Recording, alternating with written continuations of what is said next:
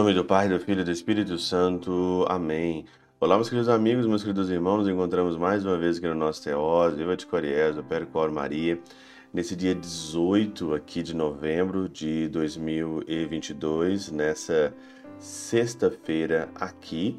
Nós estamos aí praticamente quase chegando já à festa ou à solenidade de Cristo Rei do Universo, que é no nosso próximo domingo.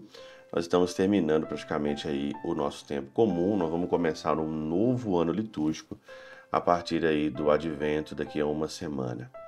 O evangelho de hoje, ele é um evangelho também curto, como o evangelho de ontem, Lucas 19, 45 48. E aqui ele fala sobre a casa de oração, né? Quando Jesus expulsou do templo, né? Expulsou ele do templo, é o contexto, né? Expulsou os vendedores, né, os cambistas ali, e o evangelista cita essa passagem, né, que está escrita: Minha casa será casa de oração. No entanto, vós fizestes dela um antro de ladrões.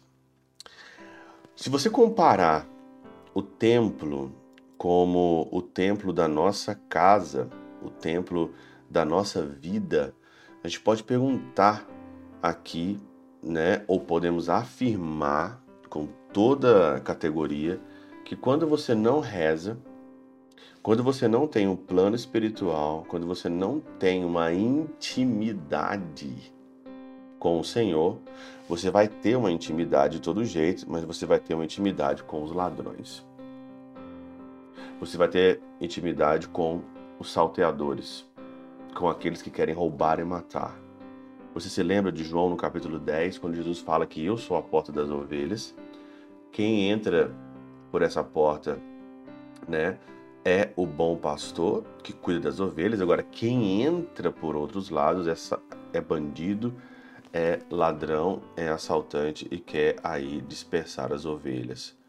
Ou você transforma a tua casa em uma casa de oração em uma casa onde você tem uma intimidade com o Senhor, ou você vai dar oportunidade para uma casa vazia, ladrões assaltarem. O ladrão, é lógico que ele vai olhar e vai ver uma casa onde não tem, por exemplo, é, não está tendo ali ninguém, ela está ela tá sem movimento nenhum. Lógico que o ladrão vai pensar: olha, não tem ninguém naquela casa, então Vamos lá, é mais fácil para eu assaltá-la. E é assim. A oração, ela dá movimento à nossa vida.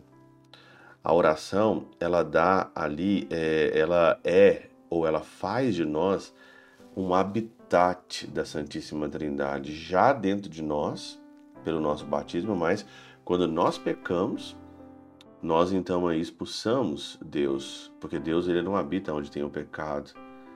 E quando nós então deixamos essa casa vazia, entra então aquele que veio para assaltar, para roubar e pode levar você ou levar a tua alma para o inferno. Então você pode falar comigo assim, mas padre, como ter uma vida de oração? Como fazer a minha casa habitada? Como fazer a minha casa plena? Lógico. Se você olhar a primeira leitura da missa de hoje, né? Dificilmente eu faço, eu falo sobre a primeira leitura porque não dá muito tempo. Mas a primeira leitura de hoje, né, de Apocalipse de São João, nós estamos já terminando o Apocalipse aí, 10, 8 a 11, diz o seguinte, né? O João aqui teve uma visão, né?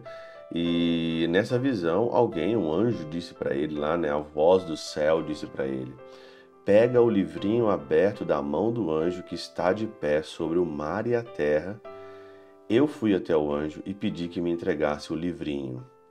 Ele me falou: pega e come.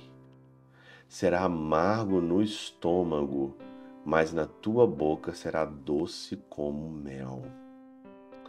Quando você começa uma vida de oração, né? Quando você toma, né, o livrinho ali do anjo, lógico que o começo sempre é mais difícil e vai ser sempre mais amargo.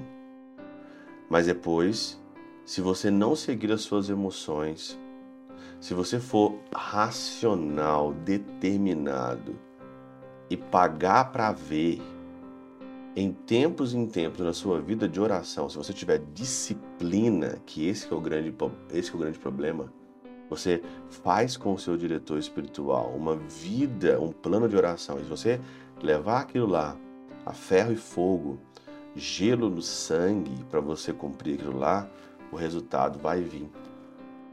Porque vai ser primeiramente amargo, mas aqui como diz o Apocalipse, depois a tua, depois na tua boca será doce como mel.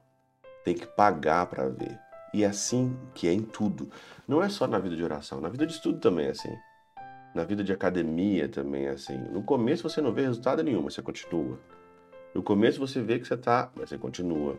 Aprender um novo idioma, você vê que o negócio está ali, está ruim, mas você, você continua e depois aquilo lá explode. Por quê? Porque você foi acumulando.